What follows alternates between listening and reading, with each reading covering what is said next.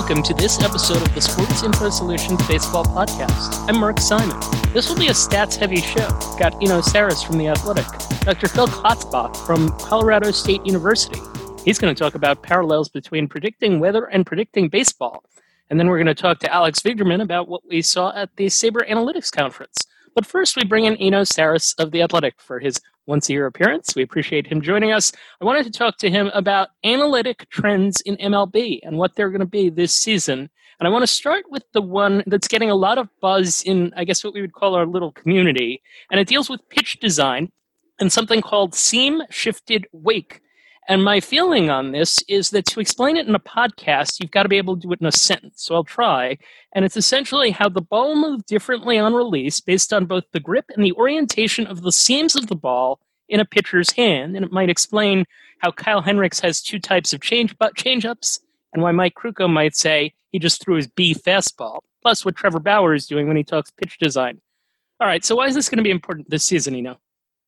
I guess because you know some teams will be on it and some teams aren't. I think there's actually some evidence that teams are on it already, um, and that certain teams have been aware of this. The evidence that I have is basically a guy like Alec Mills.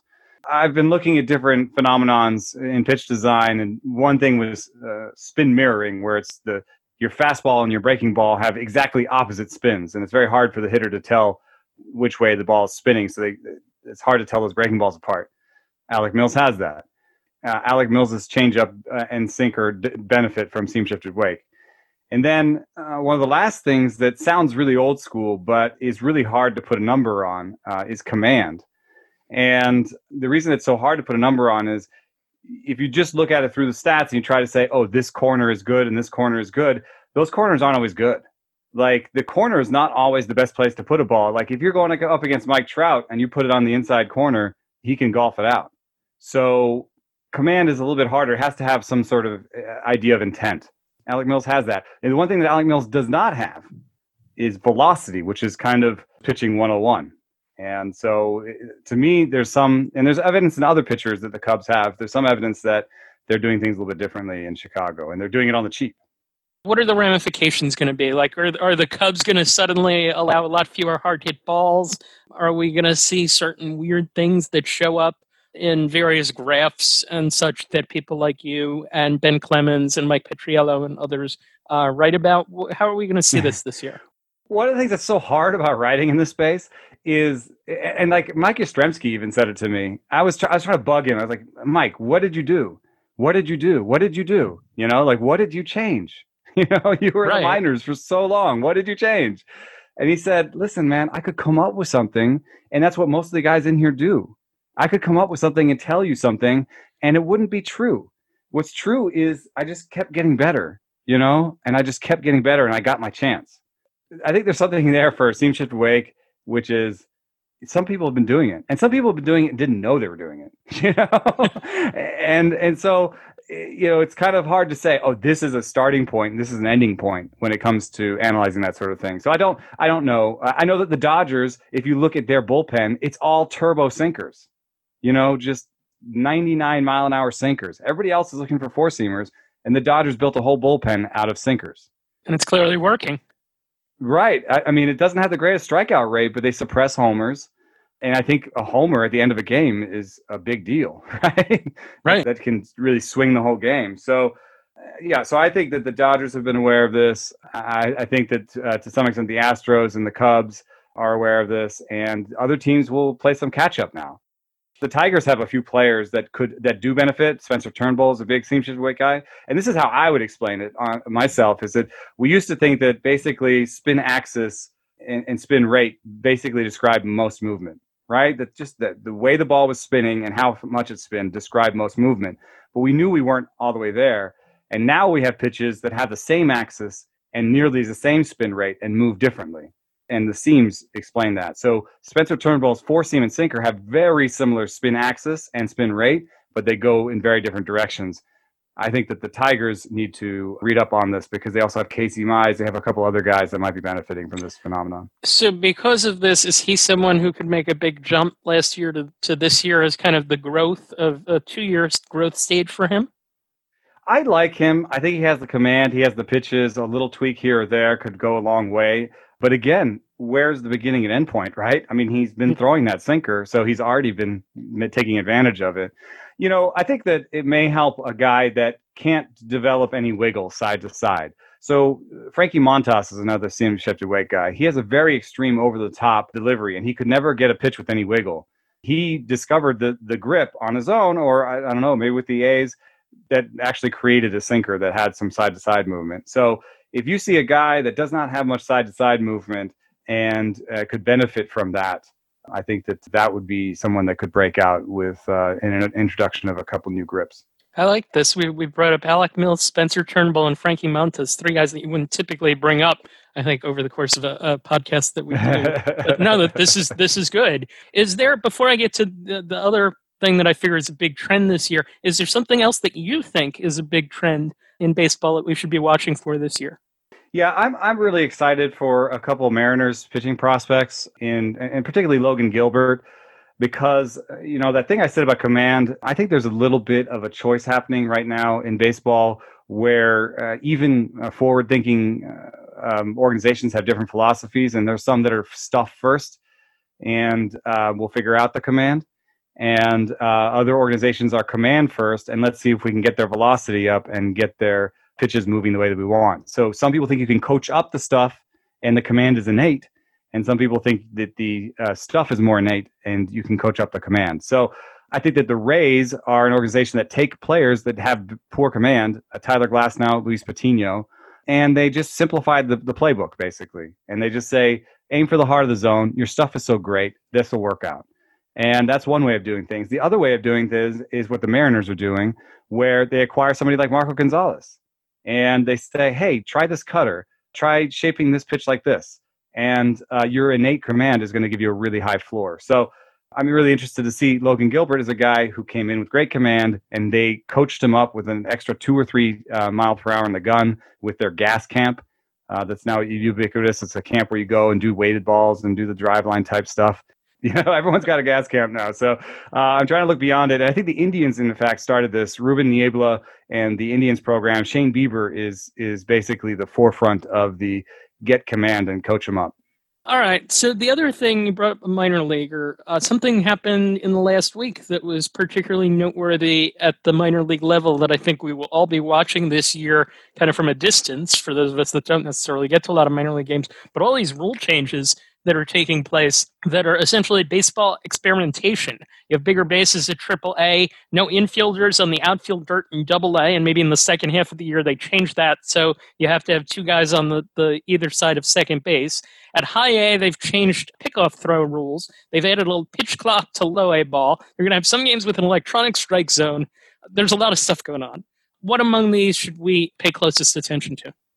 Well, I think the most inevitable is the is this, is the automatic strike zone. And my evidence for that is that they tried it in the AF, they tried it in Indy Ball, then they tried it in the Arizona Fall League, and now they're trying it in High A. And I basically think they're just going to advance every year. They're going to advance, and you'll see it in Double A next year, and then it'll be in the big leagues in in two or three years. So uh, that's the most inevitable do I, I, think I like this. I think that other sports across uh, the, the, the pantheon in America have, have been more aggressive with rule changes, and you've seen major changes to the way football is played with pass interference and other rules. Uh, you've seen major changes in basketball with the way hand checks operate uh, and what guards can do.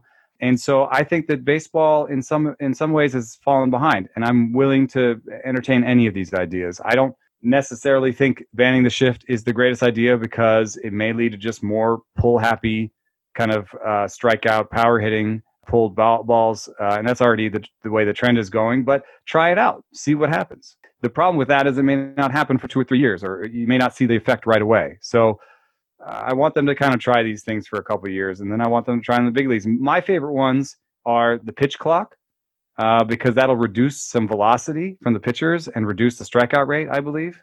Um, and, and it's a, a, minimal thing that people won't really notice.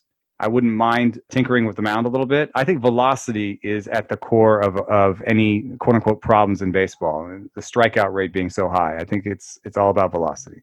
And the shorter pitch clock basically means that the pitcher doesn't have as much time to kind of rev up.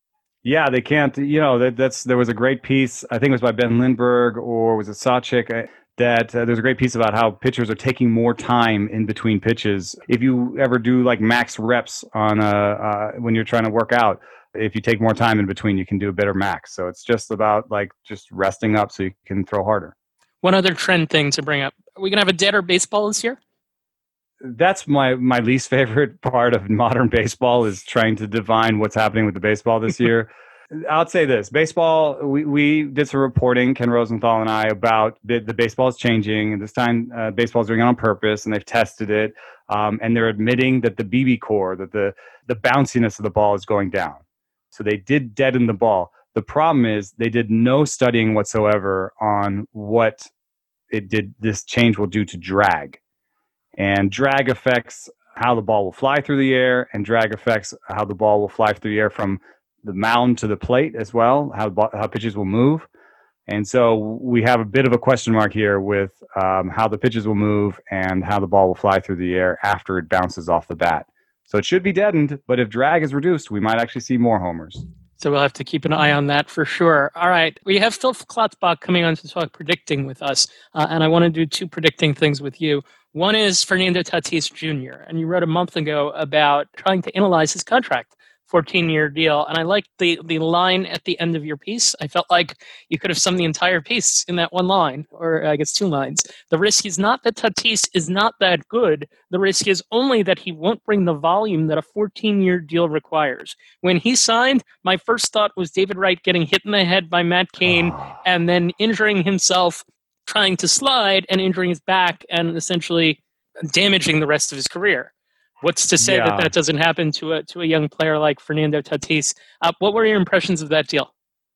You know, so other people came back and said, "Well, they have they have uh, insurance on it," but the, the, you know, there's insurance for like a career-ending situation. And yes, the Mets got back some of those years at the end yep. uh, from David Wright, but uh, there's also uh, nicks and cuts. And if you look at the career, the, I think the one name that really stood out for me is if you look at the beginning the first 600 plate appearances uh, in the modern era since 1974. Uh, the first 600 plate appearances of a career, they're all really good. And the one name that jumped off the page was Bob Horner, who was really good. He and he didn't even play in the minor leagues. Some people don't remember that. He didn't play in the minor leagues. He just came and was a, a finished product and won Rookie of the Year the year he was drafted. Like that's how awesome Bob Horner was. Like people right. are like, who? Like, but the reason people say who is he jammed his shoulder on a catch. Uh, he jammed his finger into a base, and there were all these little things. He never, uh, I think, played more than 120 games in a series season. Then there was like some shenanigans with ownership where there was collusion. He had to go to Japan for a year. When he came back, he jammed his shoulder again, and he was done. And um, none of his counting stats looked like you'd expect when you saw Bob Horner just hit the hit the ground running his rookie year. So there's the, there's that sort of nicks and cuts problem, and we've seen a little bit of that with Tatis, where he's hurt his back and he's hurt his thumb, and he plays pretty hard. And you know, at one point, Bryce Harper stopped playing so hard so that he could be on the field more often.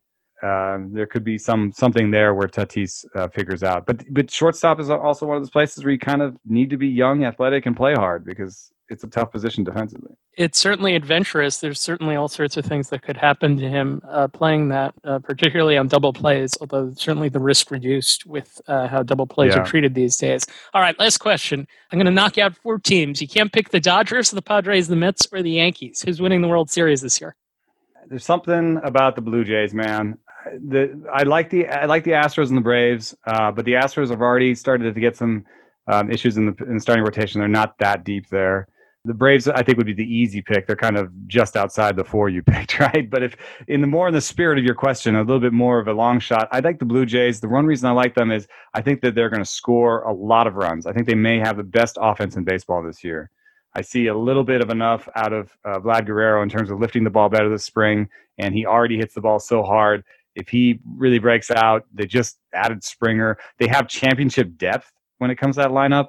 You know, when you have somebody sitting as good as Rowdy Tellez is or as good as Randall Grichuk um, on a daily basis, then you can survive if someone gets hurt. A little bit like what the Yankees did with DJ LeMahieu. So uh, that Semien deal was, I, I, think, a big deal. And then I, I like their back end pitching, where they've got Julian Merryweather, Nate Pearson, and Thomas Hatch, all guys who were sitting 96 plus last year, who have multiple pitches. And really, they only need one of those guys to break out, I think, to, to join Ryu at the front. That's a very bold prediction. It is what I was looking for when I asked Eno Sarris to come on the program today. Uh, Eno, thanks for taking the time to join us. Thanks for having me. The 2021 SIS Football Rookie Handbook is coming soon, featuring scouting reports on more than 250 players entering the NFL in 2021. The handbook is a must read for football fans.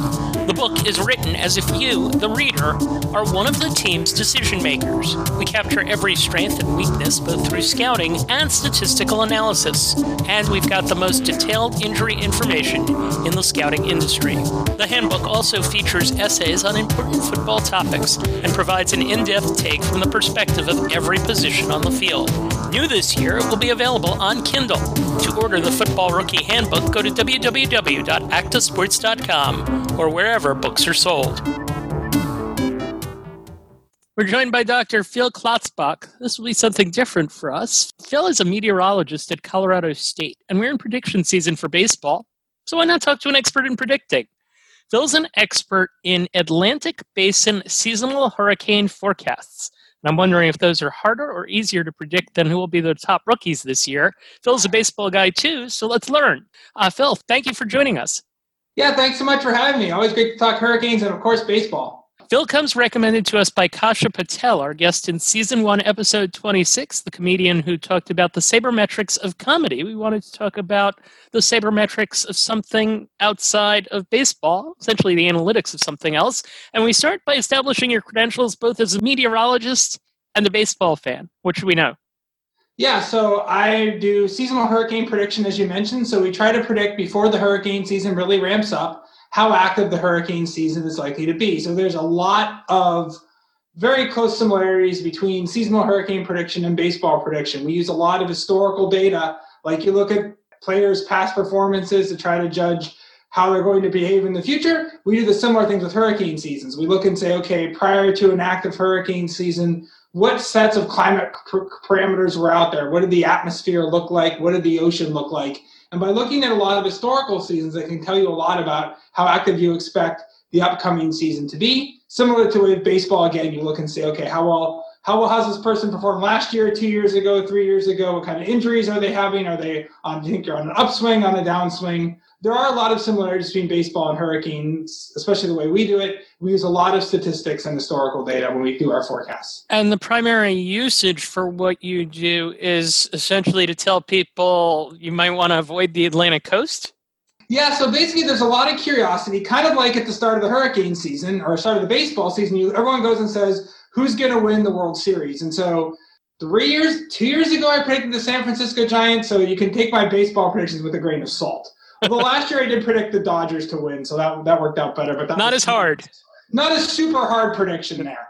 But anyway, yeah. So when it comes to the forecast, there's a lot of curiosity. People want to know how active the season is going to be, um, and so you can give them some information. These certainly these forecasts aren't perfect, but you can predict with a reasonable amount of skill how many hurricanes are going to form in the Atlantic Basin. And then the idea is that in general, more active seasons have more landfalling hurricanes. So if you throw enough darts at a board, eventually you're going to get a bullseye. And obviously, last year was a great case in point. It was a super active hurricane season. We had 30 storms, and um, we had 12 storms hit the U.S. Six of those at hurricane strength. Just a very active season, both for the Atlantic as well as for the um, for the U.S. especially.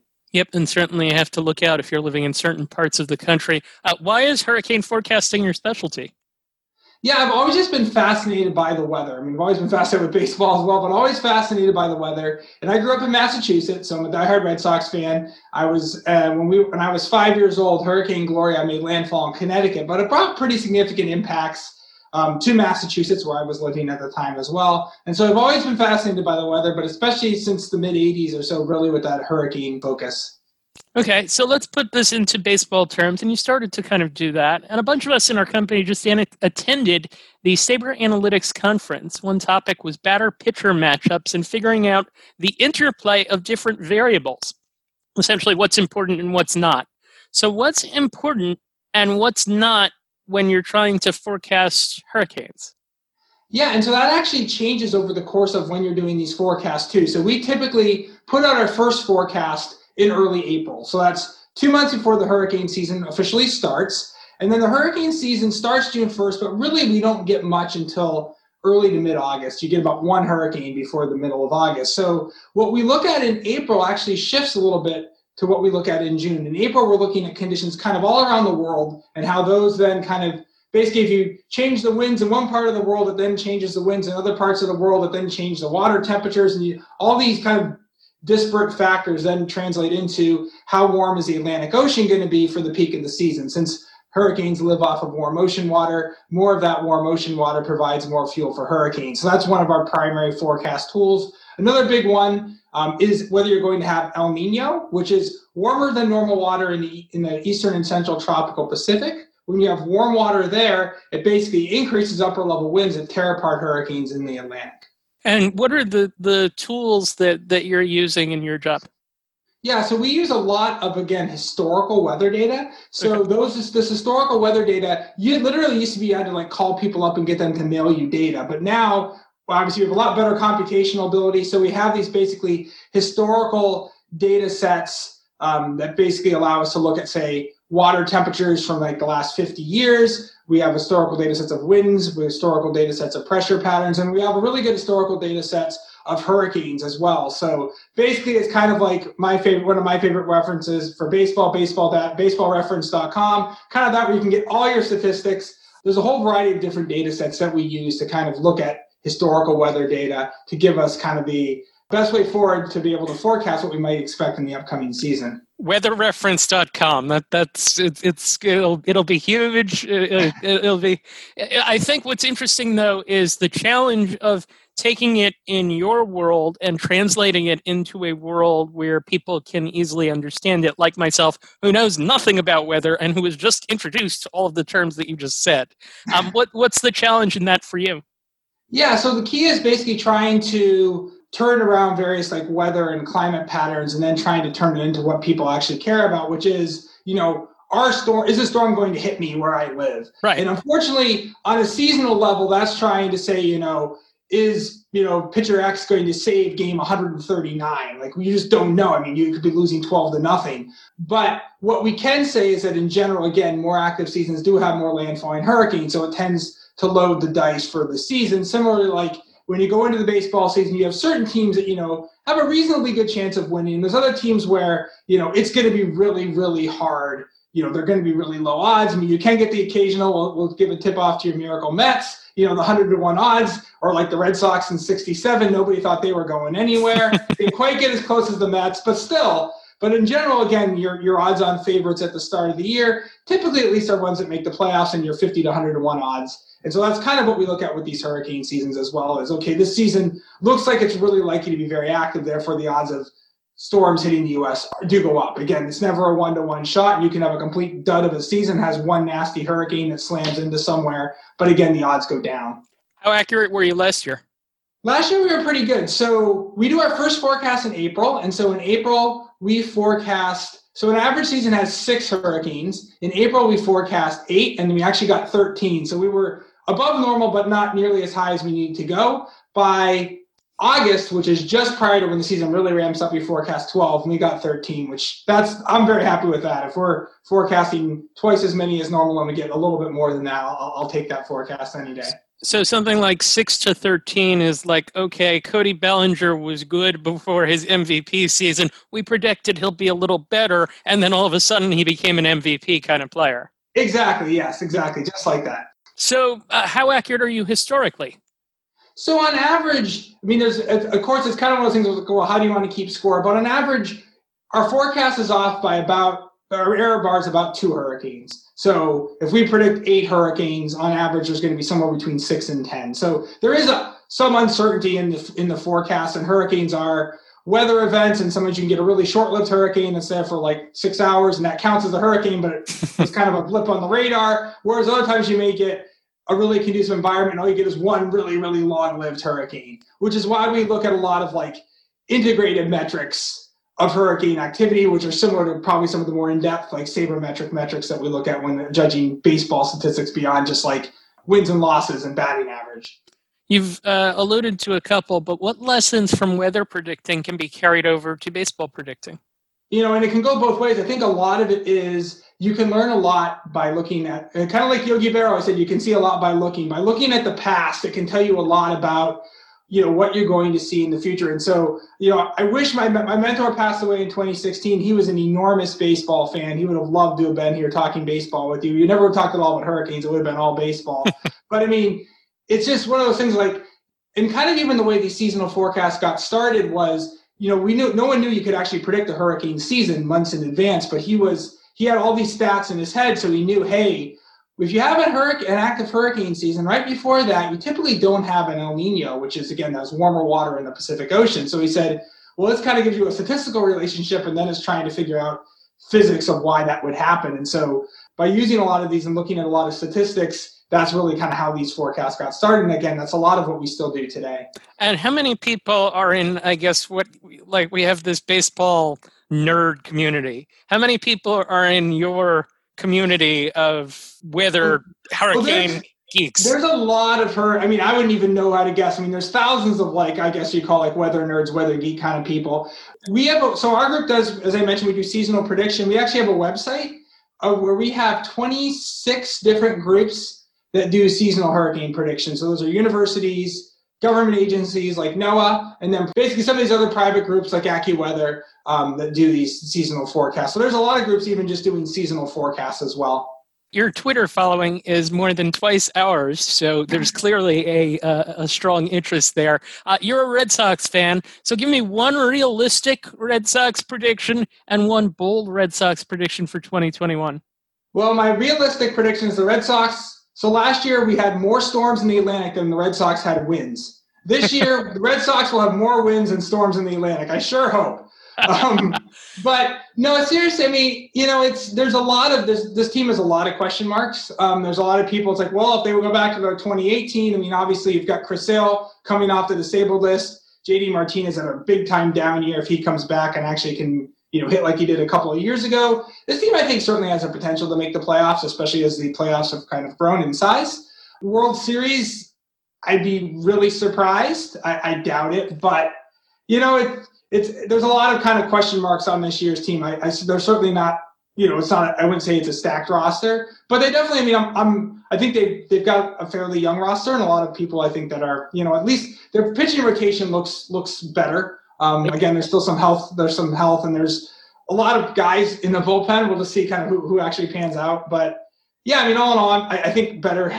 they're in better shape than they were last year at this time. I think uh, that in terms of the hurricane numbers, again, Bobby Dalbec is the interesting guy because he could have the he could have the 2020 hurricane season and hit 40 home runs, or he might not. He might hit what would be a more realistic prediction for him. So that'll be it. Yeah, and that's hard too because you don't have that. We don't have the track record. Then really, I mean, he came out hot last, yep. you know, and, and so it's always tricky with these September call ups. Sometimes they have a great September, and then you know they're anemic, and other times they just hit the ground running and just keep going. So we'll see. Do you, do you watch sports differently because you can you're thinking scientifically as often as you are?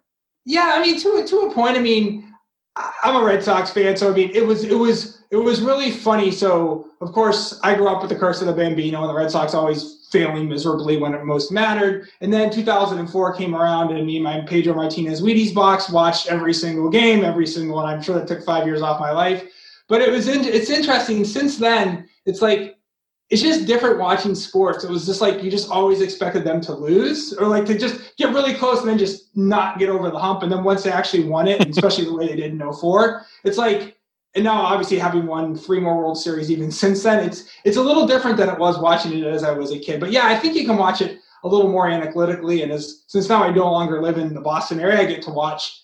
So when I work for CSU, currently I live in California. I'm moving back to Colorado, but I spent the last 10, 15 years watching the Rockies and the Giants, who both teams that I enjoy watching and I'll cheer for as a, as a National League team. But I can be a little less you know, I can be a little more dispassionate about those teams than the Red Sox. The Red Sox is always more of a personal thing.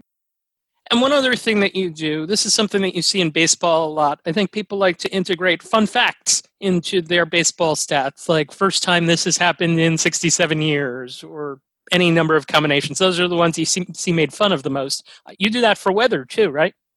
Yeah, so you try to always kind of put these storms in perspective because people see these storms and they say, you know, okay, there's a category four in the Gulf of Mexico, winds are 130, 140 miles an hour. When was the last time we had a hurricane in the Gulf of Mexico that was this strong? And then someone will say, hurricane this strong in the Gulf of Mexico during August or something to try to make it sound more dramatic. And so try to kind of put these storms in perspective, but especially last year.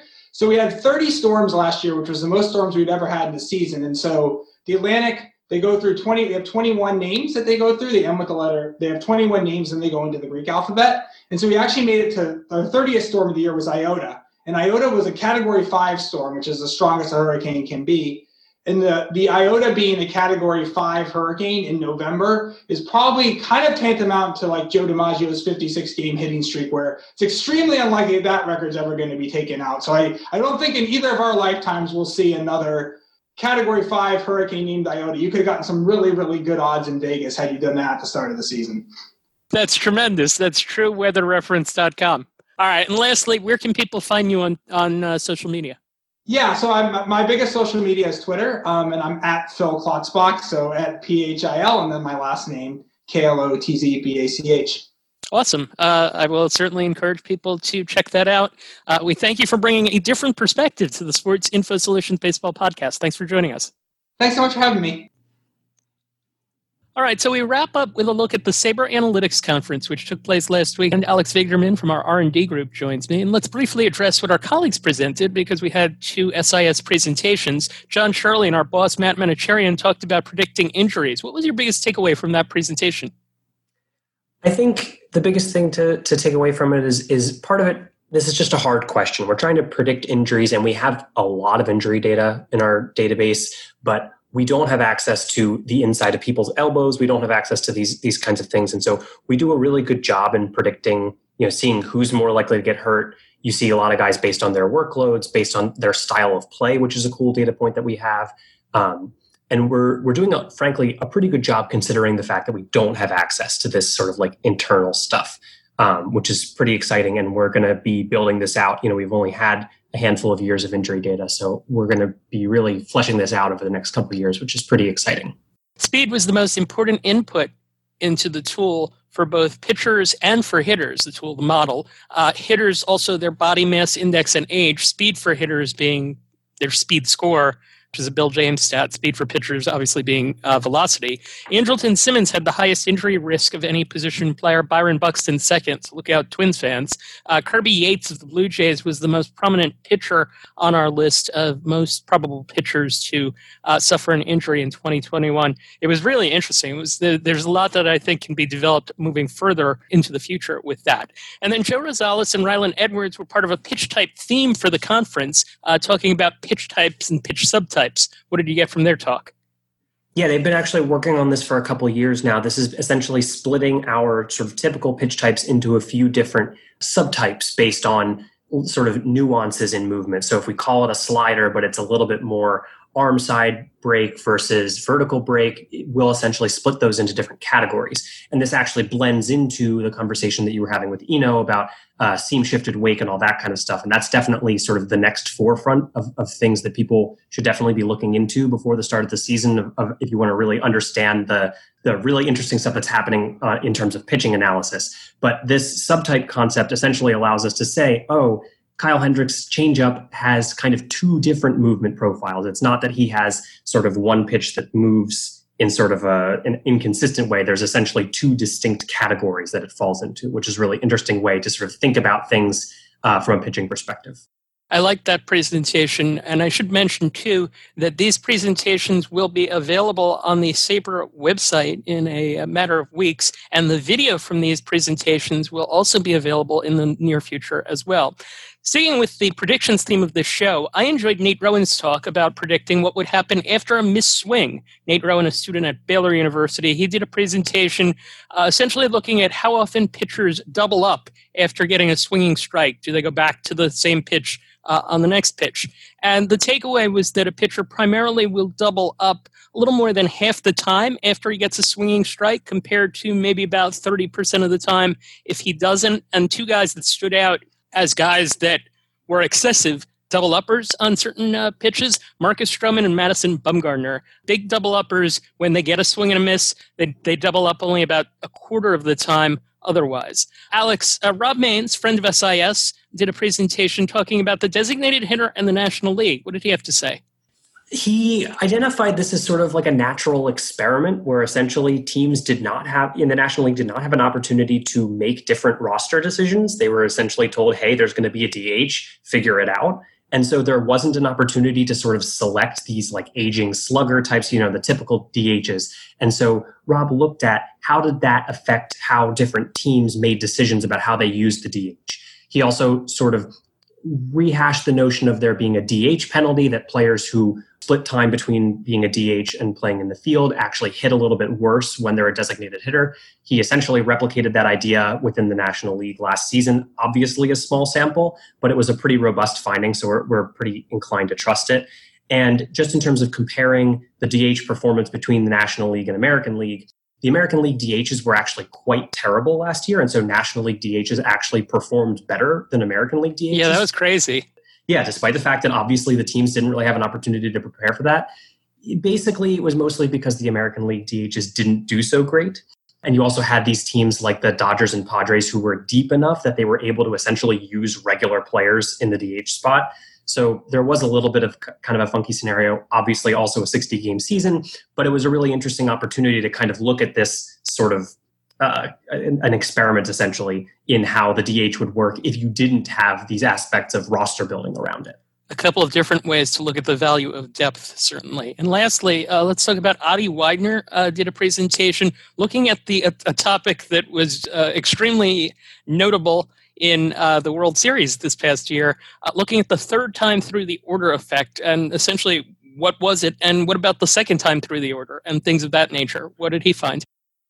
Yeah, so he was essentially setting out to break us of the notion that that the times through the order penalty is, is sort of the key thing here. When we think of times through the order penalty, we think of obviously stamina and, and getting tired, but we also think of this idea that the hitters get more familiar with the pitcher as the game goes on.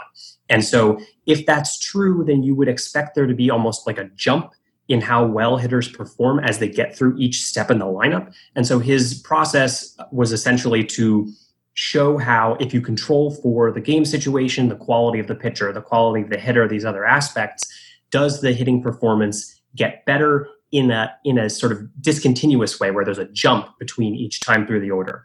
And he's a statistics professor, so he put a lot of error bars around everything. So he wasn't really willing to, to make a strong conclusion on, on, on this front. But there was definitely not any evidence that there is this jump where essentially we have reason to believe that the hitters are getting more knowledge each time they get through the order. It's more likely that it really is a stamina problem for the pitchers. And so that does have sort of ramifications for how we want to make decisions about when to pull pitchers, because it's not necessarily the times through the order as just sort of general fatigue factors. And it, it makes you think, uh, even in another dimension, I guess, about the move to take Blake Snell out of the World Series uh, in that final game.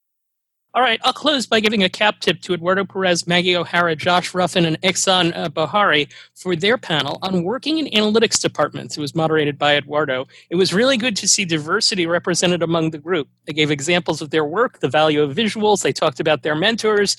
We may try and recruit one of them to come on our podcast later this year. Look for uh, presentations, videos on the SABR website in the near future, as I said. Thanks, Alex. Thanks for having me. And this wraps up this episode of the SIS Baseball Podcast. We'll be resuming a more regular schedule very soon. Try and get another one in before opening day. For Eno Sarris, Phil Klotzbach, and Alex Vigderman, and our producer Justin Stein, I'm Mark Simon. Thank you for listening. Thank you for tuning in to the SIS Baseball Podcast. If you like the show, please rate and review us on iTunes. If you have any questions, email the show at mark at sportsinfosolutions.com or tweet us at sportsinfo underscore SIS.